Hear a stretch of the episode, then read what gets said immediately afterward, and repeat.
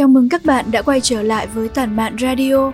Chủ đề mà ngày hôm nay chúng mình muốn mang đến cho các bạn đó chính là Trái ngành, một bước đột phá hay rào cản thành công của tác giả Mi Hân. Và mình là Hạ Vi, chúng ta cùng bắt đầu thôi. Anywhere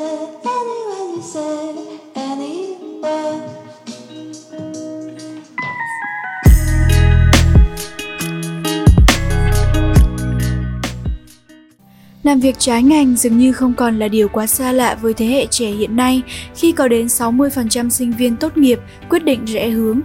Họ chấp nhận bỏ lại 4 năm kiến thức để dấn thân vào một con đường, một ngành nghề mới. Dẫu biết lối đi phía trước là một vùng trời kiến thức mới mẻ, là sự trăn trở về thành công và sự nghiệp, nhưng các bạn sau đại học vẫn sẵn sàng đối đầu thách thức gấp bội lần để lựa chọn con đường ấy. Vậy, nguyên nhân nào mà sinh viên và người trẻ lại xác định như vậy? Nguyên nhân sinh viên hiện nay quyết định trái ngành. Thứ nhất, thiếu định hướng, thừa hoang mang. Anthony Robbins từng nói, vào thời khắc bạn đưa ra quyết định, đó là lúc số phận bạn được định hình. Và đúng như vậy, thời khắc các bạn đưa ra quyết định chọn ngành để gắn bó trong những năm tháng đại học là bước chuyển quan trọng trong chính cuộc đời các bạn. Mặc dù vậy, quyết định ấy vẫn chưa được suy xét kỹ càng hoặc trải qua quá trình định hướng rõ ràng và chi tiết. Trong suốt quá trình đó, cơ hội tiếp xúc và quan sát trực tiếp với các ngành nghề đối với các bạn vẫn chưa thực sự đủ và đúng. Những trải nghiệm thực tiễn và cọ sát với ngành nghề lựa chọn vẫn là con số quá ít để người trẻ có thể bám vào đó mà cân nhắc cho các quyết định chọn ngành. Điều này đã khiến thế hệ trẻ không biết thực sự bản thân muốn gì và làm gì. Các bạn rơi vào vòng xoáy hoang mang về lựa chọn của bản thân. Và các bạn tự hỏi liệu rằng điều ấy có đúng hay là sai. Cuối cùng, quyết định từng trường phải đắn đo và thận trọng lại trở thành cuộc chạy deadline tốt nghiệp để tạm thời bước một chân an toàn vào cánh cửa trường đại học. Và hệ lụy của sự mất định hướng ấy là sau 4 năm đại học thì các bạn nhận ra mình không hợp với ngành. Cuối cùng, con đường trái ngành lại là hướng đi các bạn phải chọn.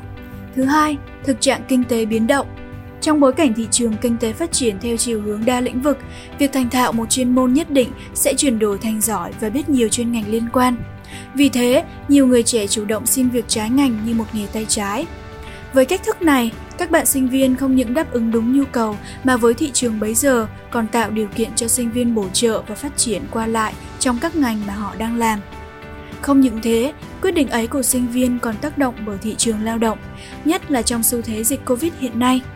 Trong khi sự đào thải lao động đang diễn ra mạnh mẽ ở một số ngành thì các ngành khác đang có nhu cầu lao động tăng cao. Chính việc này đã khiến cho cán cân nhu cầu lao động chênh lệch cũng như thúc đẩy cho quá trình xin việc trái ngành. Khi đó, quyết định này không còn là do yếu tố bản thân tác động nữa, thực trạng lúc này chịu sự ảnh hưởng của môi trường, bắt buộc các bạn phải thay đổi để thích nghi, cơ hội tiềm năng từ làm việc trái ngành. Thứ nhất, đòn bẩy đánh thức khả năng bản thân. Thay vì loay hoay đợi chờ công việc đúng ngành sau đại học mà ngay cả bạn còn hoang mang, không biết là mình có thực sự hợp hay không, thì tại sao mình lại không thử trải nghiệm với nhiều ngành nghề mới? Chính suy nghĩ ấy sẽ đem đến cho sinh viên môi trường thực tiễn với những cơ hội học hỏi, và hơn thế là cơ hội thử sức với nhiều lĩnh vực khác nhau. Chính việc cọ sát đủ nhiều và đa dạng ngành nghề sẽ tạo tiền đề cho sinh viên tìm ra sở trường và định hướng đúng đắn cho công việc sau này và nhờ vào đó bạn nhận ra con đường nào là phù hợp, công việc đúng ngành sau đại học hay là môi trường trái ngành mà bạn đang tiếp xúc và có thể các bạn sẽ còn tìm thấy tiềm năng ẩn giấu bấy lâu nay mà chỉ khi làm đúng việc yêu thích thì khả năng ấy mới trỗi dậy, thúc đẩy bạn sống và dám theo đuổi đam mê. Không thử, không dám theo đuổi thì làm sao biết đâu là hợp hay không hợp. Chỉ khi bạn dám bước qua vùng an toàn của chính bạn thì cơ hội tìm kiếm khả năng và hướng đi phù hợp cho chính mình mới bước đến và gõ cửa. Hãy bắt đầu ngay với vai trò thực tập để tìm xem khả năng thực sự của mình nhé. Thứ hai, phát triển kỹ năng, trao dồi kinh nghiệm. Môi trường làm việc mới sẽ cho các bạn sinh viên học tập rất nhiều kỹ năng cứng và kỹ năng mềm cần thiết trong mọi tình huống của cuộc sống. Những kỹ năng này sẽ giúp các bạn trẻ thích nghi và xử lý linh hoạt với mọi vấn đề diễn ra hàng ngày. Đôi khi những kỹ năng ấy chính là chìa khóa để bạn mở rộng mối quan hệ và tuyệt vời hơn nữa là đem đến nhiều cơ hội khác trong sự nghiệp sau này. Sau đây là một vài kỹ năng mà các bạn sinh viên nên có để có thể làm mạnh hồ sơ bản thân khi xin việc trái ngành. Kỹ năng quản lý thời gian, kỹ năng làm việc nhóm. Bên cạnh những cơ hội mà việc làm trái ngành đem lại, chúng ta cũng nên xem xét đến những thách thức phía trước mà mình có thể sẽ gặp phải.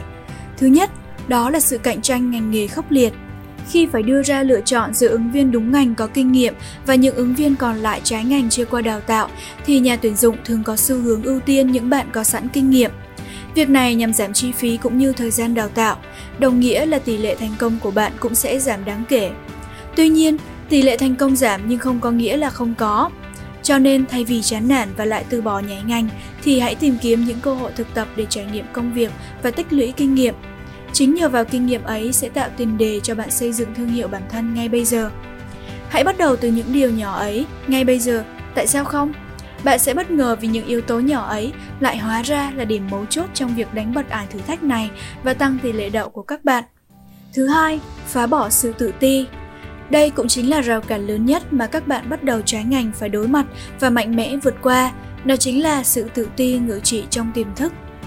Ngoại trừ xuất phát điểm trong đường chạy thụt lùi hơn so với các bạn đã đi đúng hướng từ ban đầu, các bạn sinh viên còn phải chấp nhận học lại từ con số 0, đồng nghĩa là chấp nhận rằng bản thân cần phải nỗ lực và chăm chỉ đến 200% sức lực để có thể có những bước tiến nhỏ nhất. Và dần dần bạn mới tìm thấy chỗ đứng trong ngành. Khi bước vào giai đoạn này, sự tự ti sẽ chiếm lấy bạn và sẵn sàng đánh gục nghị lực nơi bạn bằng những sự thất bại đầu tiên, bằng sự so sánh với những người thành công trong ngành. Bạn có nhận ra không? Nó dần dần nuốt chửng bạn và bắt buộc bạn lại một lần nữa chọn từ bỏ ngành.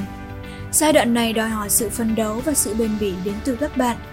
Bạn dám nếm trải cái vị đắng chát từ thách thức đầu đường đua thì đường đời mới mở ra cho bạn cơ hội và nhấn mạnh rằng chỉ có bạn và duy nhất bạn mới có thể cứu lấy chính mình. Vậy, câu hỏi được đặt ra ở đây là sinh viên có nên làm việc trái ngành sau đại học hay không? Trước khi xem xét việc chuyển ngành hay tiếp tục hướng đi ban đầu, bạn hãy tự trả lời bản thân những câu hỏi sau đây.